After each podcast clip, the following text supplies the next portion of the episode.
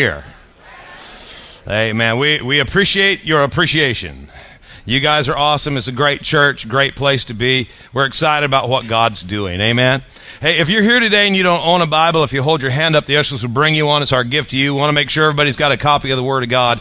You got to get in the book. You got to study God's word. You got to know God's word. Isaiah said you'll hear a word behind thee saying, this is the way. Walk in it when you turn to the left or the right. God wants to direct your life. He wants to get you positioned to win and succeed in every given situation. How's he going to do it? Through his word. If you're not in the word of God, if the only word you got is Jesus wept, that's your memory verse.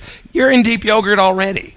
You got to have some Bible. You got to have something that you're believing God for to birth inside of you. And, and you know, I don't know if you guys get it. The word rhema is one of the Greek words for word. It's God's spoken word. It's an inspired word. It's not just a word on a piece of paper, but it is, it's, it's a word that's got life in it.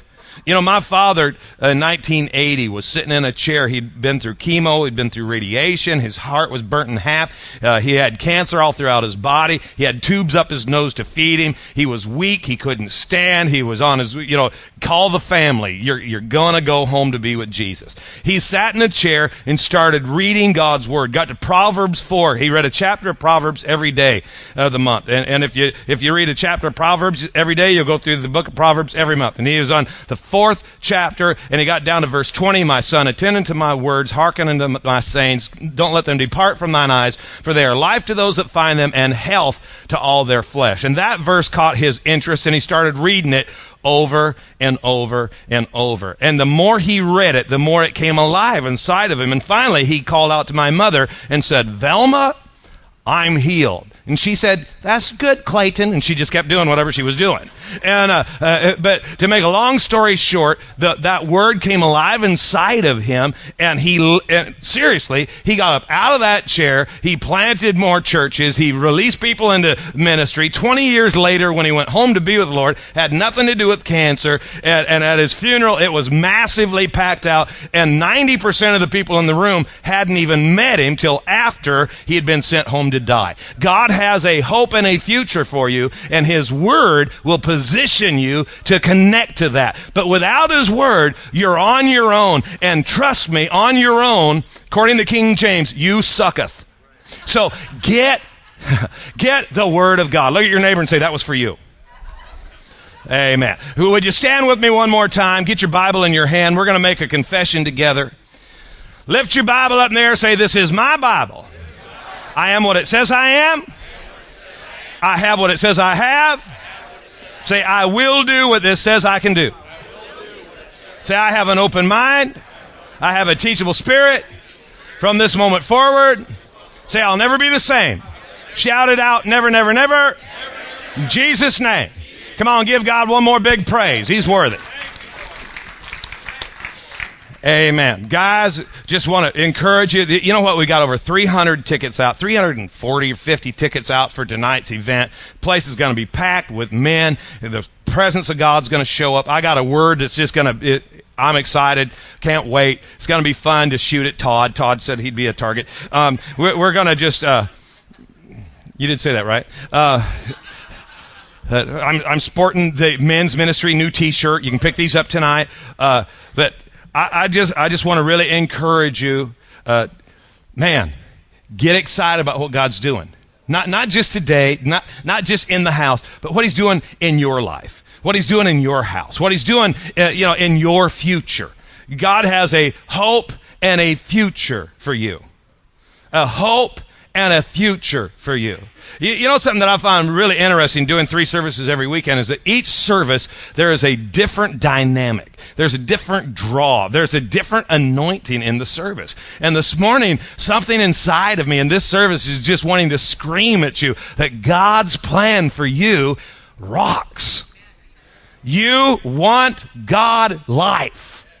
John 10 10, Jesus said, I've come that you might have and enjoy abundant life. Life in abundance to the top till it overflows. We're talking about a life that's bigger than the problems you've got. We're talking about a hope that's greater than the depression that's trying to attach itself to you. We're talking about health and healing that's stronger than any sickness or disease. We're talking God life eternal life. Actually, the phrase eternal life comes from that word life in John 10 10. It's the Greek word zoe. It's God's life or eternal life. Eternal life does not start when you die.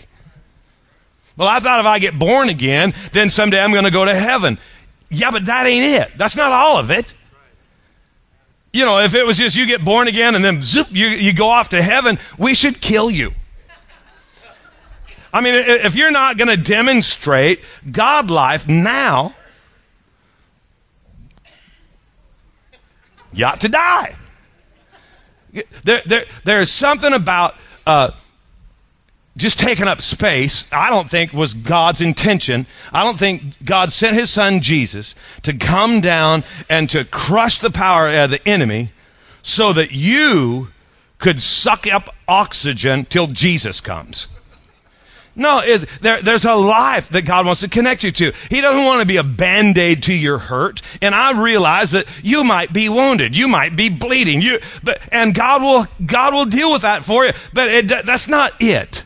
See, I, I think we got to be careful that we don't miss out on the greatest part of life that God wants to connect us to. The greatest part of life. So many people live without ever knowing real life. Man, they just get up and go to work and get busy and stay distracted. But God has a real purpose, a real destiny, a real hope, a real plan. He came to give you real life, real joy, real peace, real vision, real direction. And we end up somewhere in life settling for so much less than God's best. Let's talk about fish tank theology. Have you ever sat and looked at a nice fish tank? All the fish and the rocks and the bubbles and everything's cool. You know, when you buy a fish tank, they are awesome for about three weeks. They're really cool for three weeks. Then you need to put it on Craigslist because it, it's a lot of work. It's a lot of work. Anybody got fish? Not anymore. Smart. Wisdom's flowing. Revelation's coming to you right now. You sprinkle the food, the fish come to the top, they eat the food. Find somebody that hasn't wrapped their brain around the effort that caring for a fish tank requires. Visit their home after six months of fish tank neglect. Look at the bottom of the tank. It ain't pretty down there. Here's fish tank theology you do not want to settle. Some of us in life have settled instead of risen. God wants us to rise to a new level, to come up. God is literally taking us from, I think the Bible says, from glory unto glory, from manifested presence to manifested presence to demonstration of victory to demonstration of victory. Life is supposed to be on the upswing. You're not supposed to be settling. We've settled for an existence that's very difficult to differentiate between a believer and a non believer. The only difference is where we hang out on the weekend. They, they go to a bar to medicate their pain. You come to church. We haven't searched for true repentance. We've looked for some relief. We want God to fix our wounds, to heal our owie, to make us feel better. God wants to go way beyond that. And I'm not suggesting that He doesn't care about your wound. I'm telling you that that's thinking too little.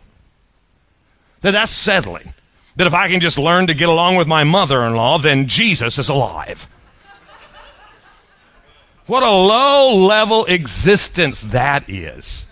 Man, we are we are so messed up. You know people that have so much trauma, so much drama leaking out of them. Just consider what kind of mess they are on the inside.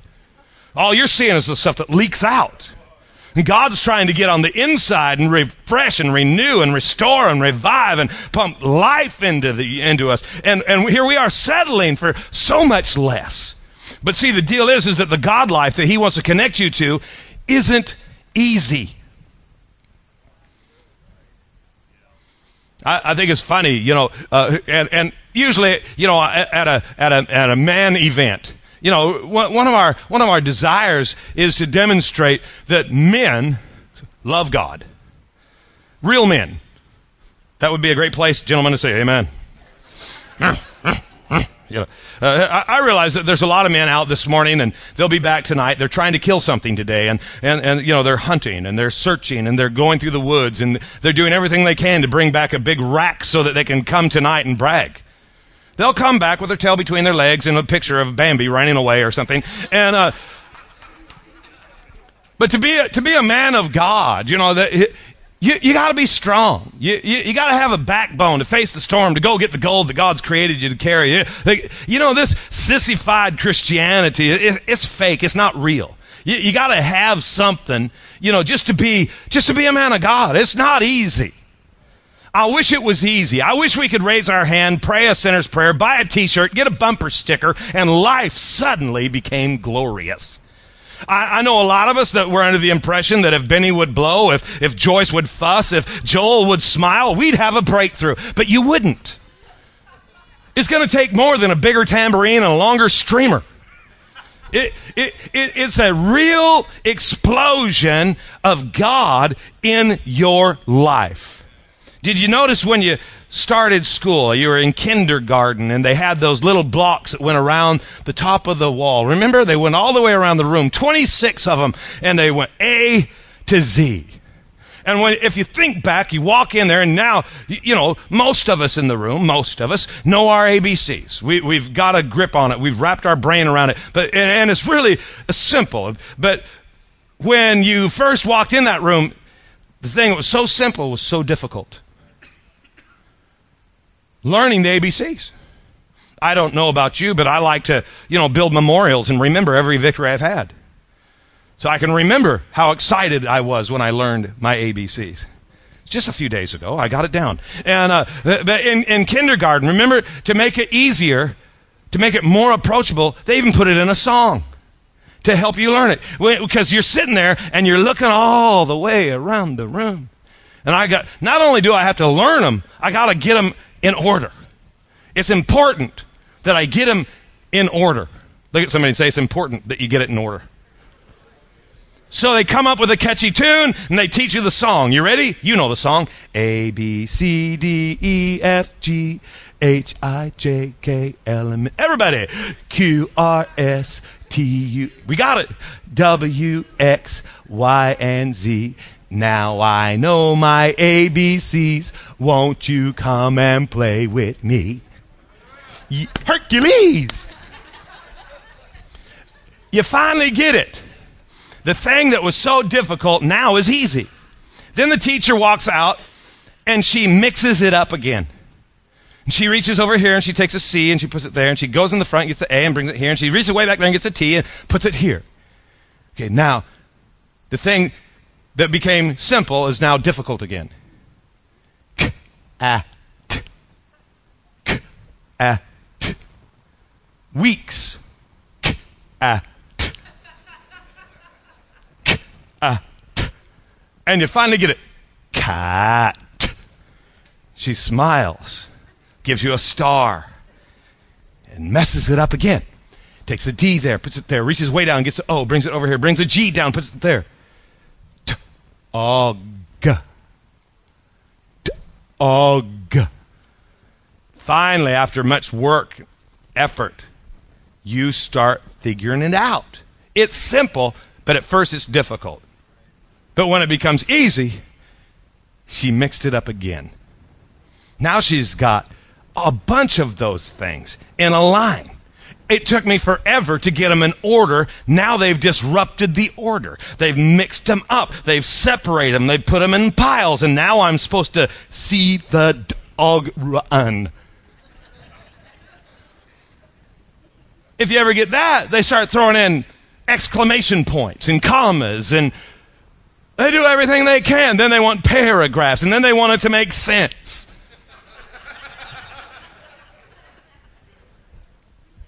Remember one time when our, when our oldest son had written a paper for school and we were going to the parent teacher conference and I walked in and she handed me his paper. She's so excited because he was doing so well and they, she had me read this thing that he had this A plus on and I read it and it said, me, myself, and I, we think that this and diddly and she went on and on. It was gibberish. And he had an A plus and I said, excuse me. This is horrible. And oh, it's just that he has the context of the flow and he's understanding this thing. And I'm like, this ain't going to work. This is bad. It's not even English. They've gone and mixed it up again. Because what makes sense to us, they're teaching in a different way, so now it doesn't make any more sense. That's the way spiritual life is. At first, it was easy. Then you get the handle of that, and God comes along and mixes it up. Remember when you first got saved? You had, within 72 hours, you had already had four answered prayers. You'd raised the dead. People that you hated suddenly loved you. All of a sudden, you grow through that stage and God takes you up to another one and He mixes it up. And what's so simple is so difficult. Learning to let God lead you, guide you, and direct you isn't easy. You know, in, in your Bible, we'll put it up, Matthew 16, 24, Jesus makes such a simple statement. If anyone desires to be my disciple, let him deny himself, take up his cross, follow me. How many of you realize that when you decided to follow Jesus, he hadn't disclosed that he was a gypsy? You didn't know that every time you got somewhere, he was going to lead you somewhere else. If anyone desires to be my disciple, sounds so simple, but it's so difficult. What is your desire? Think about your passion, your desire. What are you really hunting for? Are you out hunting, searching? Are you investing? You, you must be. You get up every day of your life. You find something to do. You, you trade your life for money. Money comes, money's not ink on paper. It's a chunk of your life. It represents your life. You've traded your life for that so that you can use your life to get other things that will fulfill your desires. Went, Jesus said, greater love hath no man than this, that he would lay down his life for his friends. That's why offering time is so powerful. You're not putting money in the bucket, you're putting your life in there. This is your life. What are you pursuing with all of your passion? What are you after? You know, a lot of us, we don't even have a clue. We've settled to just be like everybody else. We don't even want some of the stuff we're striving to get. We're just trying to keep up with people we don't like. Come on now, you know I'm telling you the truth. You really don't care about the size of the house or the kind of car, but you, somebody else has one, you got to get one too. Remember when you were in high school and you'd spend 45 minutes every day getting ready to go to school to impress people that you didn't care for? The, now today you look back and you can't even remember what their names were. We're so distracted, so busy, so caught up with life. Jesus said, What's your desire? What, what's your desire? What are you really after? You know, my life, it, it's, uh, it's amazing because, you know, you would think that my desire is to build a congregation. You know, my desire is to build one life. This one. And guys, I got to tell you something. I got my hands full. Dude, I got my hands full. I've been in church most of my life, and I'm, I'm learning that most of the stuff that was really important, that was really vital, doesn't matter. And a lot of the stuff that we invested all that time and study and effort in, into, into learning was actually separating us from God's real plan, from His real purpose, from His real desire. I'm learning that it's a full time job for me to press in and be a follower of Christ. Can I, can I just be transparent? I lied to the other congregations. You know, can, can I just tell you the truth? It isn't easy. You know, I find myself, I told you the story that I got in the car with the boys and I was going to teach them a lesson without words. I decided I'm going to train them without words. And, and it's when it was really snowy and icy. And, I, and I'm going to be careful going into traffic. And I, I'm going to wait and be patient because it's not like me and they'll notice and, and, and I won't have to say anything, but with so many young drivers in the car, it's just my golden opportunity to show them how to, how to drive. And, and, and I sat there and waited and the opening came and I could have got on it and got out there, but it's icy. I'm going to wait. And, and as I waited, the car behind me honked their horn. And without thought, I was standing next to their window knocking on it. And I asked this question, need something? And on my way back to the car, I realized I had taught my boys a lesson without saying words. You know, I got a full time job just staying a Christian. Loving my neighbor, it's not easy for me. You know, letting God have His way in my life. No, I want to stand up every day and say, This is my life. Then He brings things into the environment that make it a challenge. You come. and I love you most of the time. You know what I'm saying? There's people in your life that stretch you, that, that, that motivate you to prayer. Wouldn't pray at all if it wasn't for you people.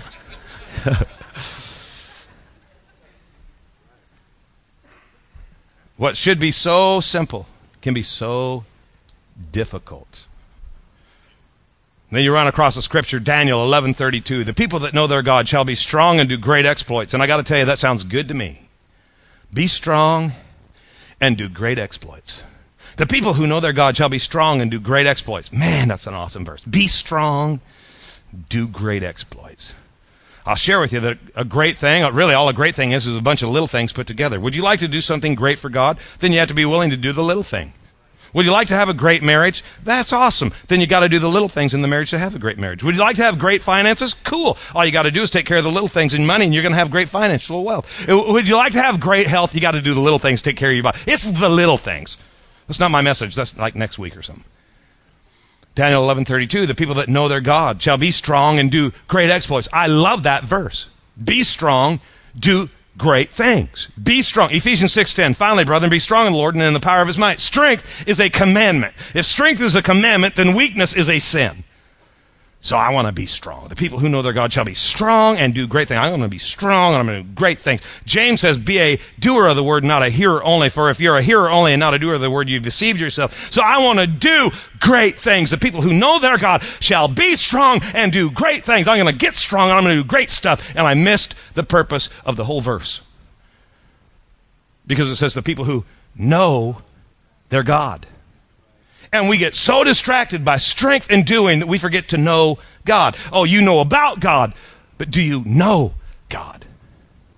See, we have an enemy that strategizes very effectively to separate us from God. We love God, just not as much as we love us. That might sound harsh to you, but can it, can we just be real? Can I just tell you the truth today? Where we struggle is in relationship with God. We say we know Him, we know about Him. We've read about Him. We've heard about Him. We've felt His presence a few times. We've had goosebumps or our hair stood up or we've seen a feather floating off someplace. But really knowing God, what it is to let God in to every nook and cranny of our life. Man, from the days of John the Baptist, until now. Matthew 11, 12. The kingdom of heaven suffereth violence. The violent take it by force. There's something about that. That's a man verse right there, guys. The violent take it by force. There's something about getting that backbone and facing your devil and chasing him down and kicking devil booty. But that verse comes from a passage in Micah it was a picture that Micah painted in chapter 2. I want to put verse 12 and 13 up for you. Look at this. In Micah 2 12, he said this. He said, I'm going to gather all of you. I will surely collect the remnant of Israel. I'll bring them together like sheep in a fold, like flock in the midst of their pasture. They, the fold and the pasture, shall swarm with men and hum with much noise. There's excitement in the air. Look at verse 13. For the breaker, the Messiah will go up before them and they will break through, pass in through the gate and go out through it and their king will pass on before him, them, the Lord at their head. Uh, we, the terminology, you know, church language, breakthrough. Everybody wants breakthrough. This is where that term comes from. Breakthrough. It's talking about the excitement, the noise, the, the, the sheep, the gate, what they would do in, in this day is that they'd build a rock wall that would separate the sheep and put them and isolate them in a certain area of pasture. And matter of fact, when they didn't close it off, sometimes they'd leave a small opening and that's where the shepherd would sleep. When Jesus said in John chapter 10 that I am the gate to come in and go out, you got to go through me. That's what he's talking about. He's the shepherd and he's the gate. But often they would fill the wall all the way in. And when it came time to move the sheep into a new environment, the shepherd would get inside that container and he'd go and he'd begin to physically tear that wall down. And the sheep would instantly recognize a season of change and they'd get excited and they'd jump up and down and they'd you'd hear the bleating of the sheep and they would be jumping on each other and pressing in and they'd press up against the shepherd so much that he'd have to push back against the sheep to continue to tear down the wall. And that's what Micah's talking about is the breaker will go up before them. See, we want breakthrough. We want freedom, but we've been throwing ourselves against a rock wall. You don't get breakthrough by throwing yourself against the wall. You get breakthrough by pressing into the shepherd. And where God's taking you is to a season of life where it requires more than faith. But it also requires trust. Faith and trust are two active ingredients, kind of like Mentos and Diet Coke. Have you ever dropped Mentos into the Diet Coke and poof, these guys have? They're like, yeah, let's do it, do it, do it. It's really crazy. Drop one Mento in, you get a little explosion. Drop 10 in, you get a big one. The more faith you have, the more trust you have, the greater the response, the greater the reaction. If you have faith and you have trust and they're separated, they're good, they have their value, but nothing like what can happen when you put them together. See, we become faith people. We get into the Word. We know God's Word. But it still isn't as productive as what happens when you mix trust. So the enemy and his strategy does everything he can to separate you from to a place so that you can't really trust God. You think you do. Here's what's crazy is that we are under the impression that we really trust God. We make uneducated statements. God is in control. God is only in control in the arenas of life that you've totally surrendered. God cannot control that which you will not release. We say God's in control. What that really means is he's going to have to do it himself. Because I don't trust him to do it for him. Well, if God wants me to witness, he'll just have to come upon me and move me to do that. Well, no, if you were really obedient, you'd be salt and light.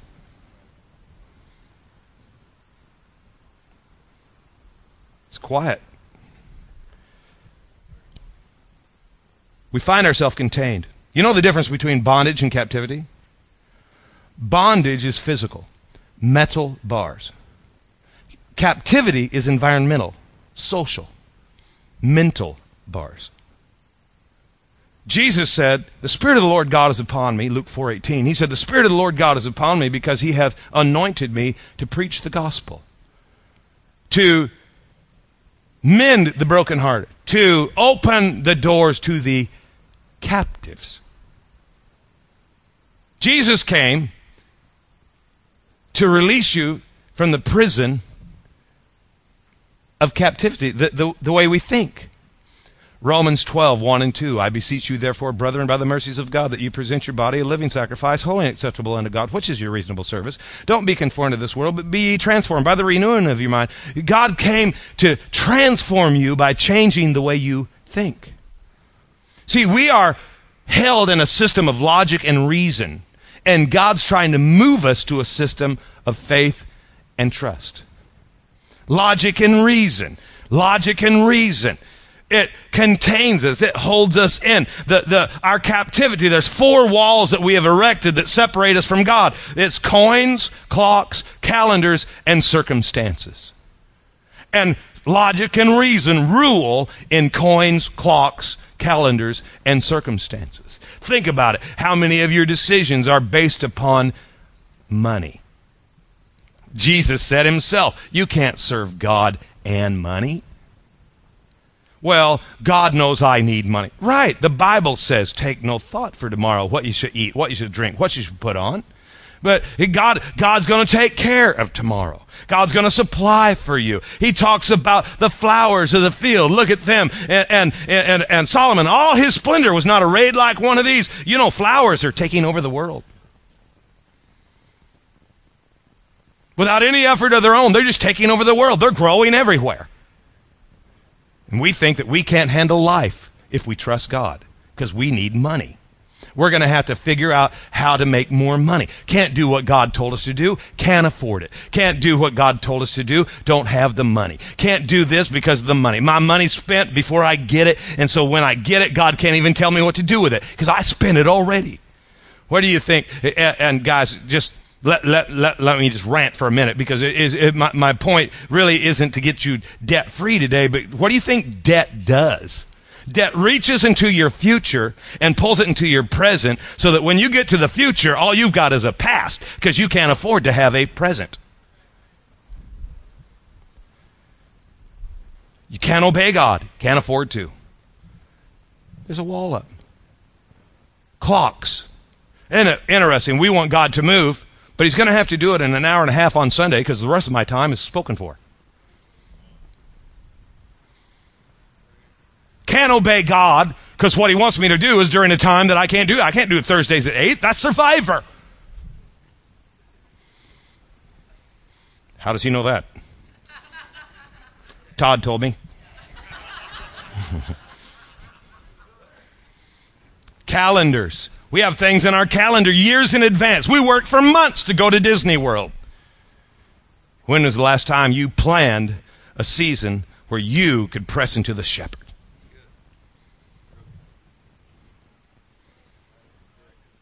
Circumstances. I think we all could testify. We've all had circumstances. We use it as an excuse to not do what God wants all the time. Remember the disciples? They came to Jesus and they said, Hey, Jesus, Jesus, come on, give us a break. How, how long do we got to put up with Darren? We, we just want to beat the tar out of Darren. Do we have to forgive Darren? And Jesus says, Yeah, you know what? Here's how many times you got to forgive Darren seven times 70 times every day. And by the way, if you get to counting, those first ones didn't work. Immediately, all the disciples said, Increase our faith. They said, You mean to, to walk with you, we've got to have a spirit of forgiveness? And Jesus said, That's, that's the ticket, guys. Want to be a disciple? You got a desire to be a disciple? You're going to have to walk in forgiveness. Well, you don't understand my circumstances. You don't understand what they've said. You don't understand what they've done. You don't understand how they've treated me. You don't understand how that felt. You don't under- and now your circumstances are a wall that separates you from your ability to just trust God and to obey God. Now without the trust, the faith doesn't get any reaction. See, the logic and reason separating you from the explosion of true God life that God wants to produce in your world. Take the story of Jesus. Here comes a man born of a virgin. He grows up. He gets strong. He lives life. He is uh, beaten and spat upon, scourged. He's uh, put in prison. He walks up a hill carrying a cross. They nail him to the cross. He dies. They put him in a tomb. The stones rolled away. He's raised from the dead. He ascends on high and he's seated in heavenly places. And what is the symbol of the church universal? The cross. Now, the cross is awesome, but the story doesn't stop at the cross. So here we have the church trying to minister to suffering humanity from the cross. But the problem is, is that authority is when you're seated in the heavenly places. Yeah, but see, logic and reason can see the man, can see the life, can, can see him walking up the hill, can see him being nailed to the tree, can see him put in the grave. But resurrection, see, that's crossing that line of reason. Problem is, is that if Jesus wasn't resurrected, you won't be either. We, it takes another step to, to see him ascended on high. But if he hasn't ascended, you won't be raised up in the air either. And, and to see him seated in the heavenly places, man, that's a stretch for this mortal mind of mine. But if he's not seated there, then I'm not seated in Christ in the heavenlies.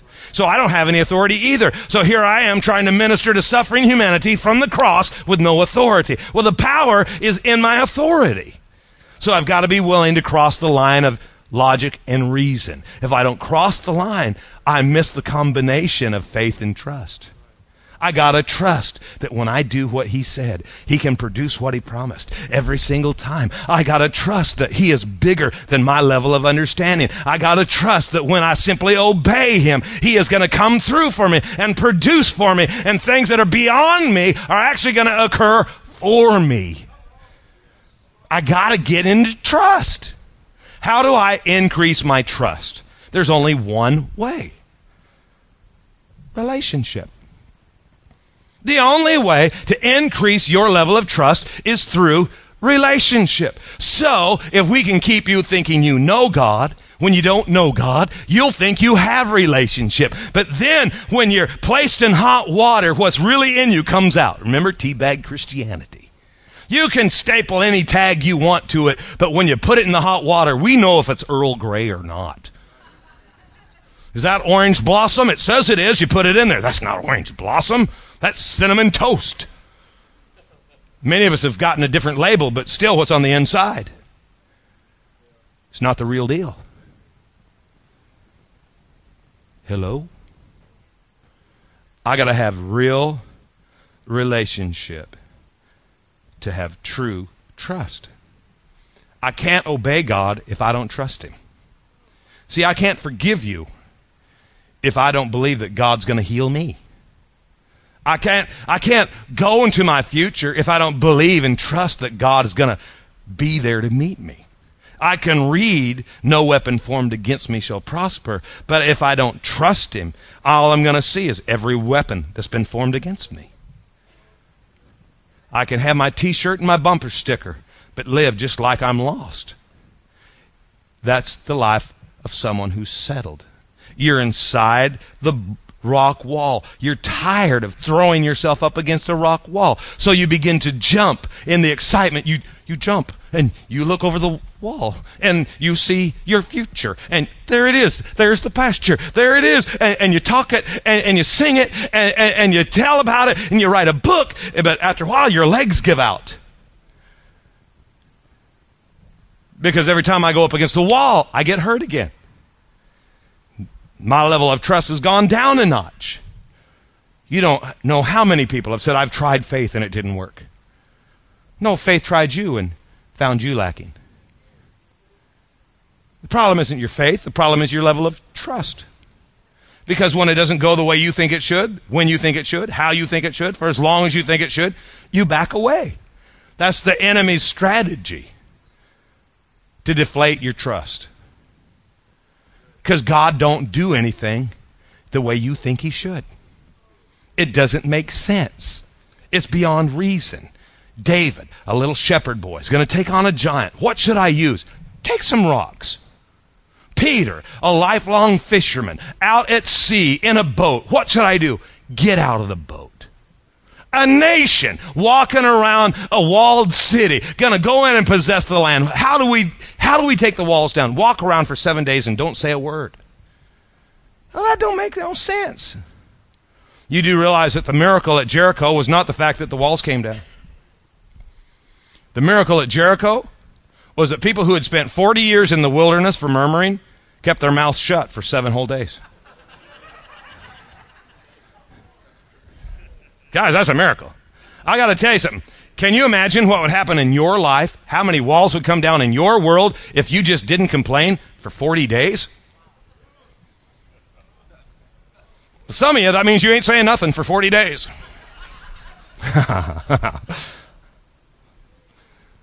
Jesus wants to release us from the captivity that separates us from the provision of God's promise. I said, Jesus wants to release you from the captivity that separates you from the provision of God's promise. That's why he came.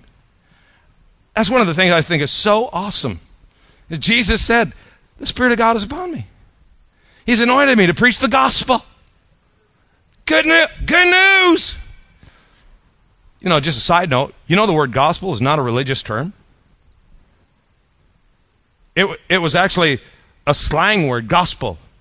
And in, in, the, in the early days of the church, before the church was actually the church, in the early days, gospel meant cool. I got a raise. Gospel. My wife and I are still married. Gospel. My mother in law went home. Dangerous. Danger, danger. Gospel, to preach the good news. The Spirit of God, the anointing is on me, Jesus. I'm anointed of God to do something really cool. Men, broken hearts. And open prison doors and set the captive free. Said Jesus said, I'm here right now to liberate you from the walls that separate you from your ability to trust God. Are you going to let him do it? Are you going to tap into that anointing? Are you going to let the anointing flow in your life? Will you let him change you? Or are you going to settle for a Christian experience that's common to our cultural society? I just, I just, have you seen those commercials? And the little kids, when I grow up, you know, I just want to rob a bank. I just want to lie, cheat, and steal. I just want to fail. Have you seen those commercials?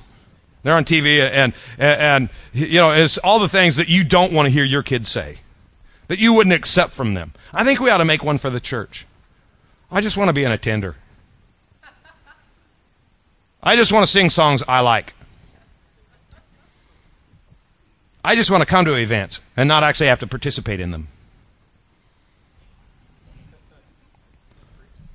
Where's my little flashlight?